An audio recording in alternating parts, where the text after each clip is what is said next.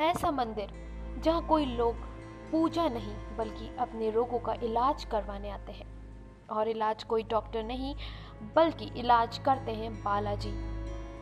मैं हूँ जर्नलिस्ट शिराली और आप सुन रहे हैं रहस्य। क्या ऐसी कोई चीज़ है जिसे साइंस भी नहीं समझ पाई? या हमारा ज्ञान ही अधूरा रह गया हो? ऐसे ही शक्ति और रहस्यमय जगह के बारे में आज एक सच्ची कहानी मैं सुनाऊँगी। जी हाँ मैं बात कर रही हूँ मेहदीपुर बालाजी की, जो कि राजस्थान के दौसा ज़िले के पास दो पहाड़ियों के बीच बसा है। मेहदीपुर बालाजी का मंदिर, यह मंदिर के डॉक्टर हैं हनुमान जी।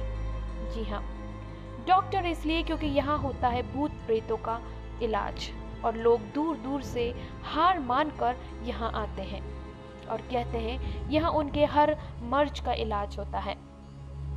जैसे किसी को मिर्गी हो, भूत लगे हो, या कई अलौकिक शक्तियों का इलाज यहाँ पर होता है। इस रहस्यमय मंदिर का अपना ही नियम है। जो इलाज के लिए आता है, वो यहाँ सप्ताह भर लहसुन, प्याज, मांस, मदिरा नहीं ले सकता। इतना ही नहीं, यहाँ से कोई भी प्रसाद ना खा सकता है, ना ही घर लेकर जा सकता है। कहते हैं, बालाजी मतलब हनुमान जी। हनुमान जी की बाई छाती पर छेद है, जो रहस्यमय है, और उसमें से पानी आता है। कहते हैं, यहाँ के लोग इस पानी को बालाजी का पसीना यहाँ के लोग कहते हैं। यहाँ का एक अजीब नियम है।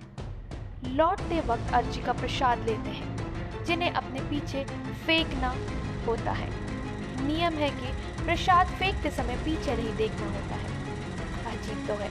तो क्या ऐसा हो सकता है कि मेडिसिन से ज़्यादा साइंस से ज़्यादा कोई मंदिर में इलाज होता होगा?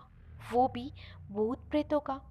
तो जाइए, मेहदीपुर बालाजी, और देखिए प्रसादों का अनोखा नियम, मगर डर के।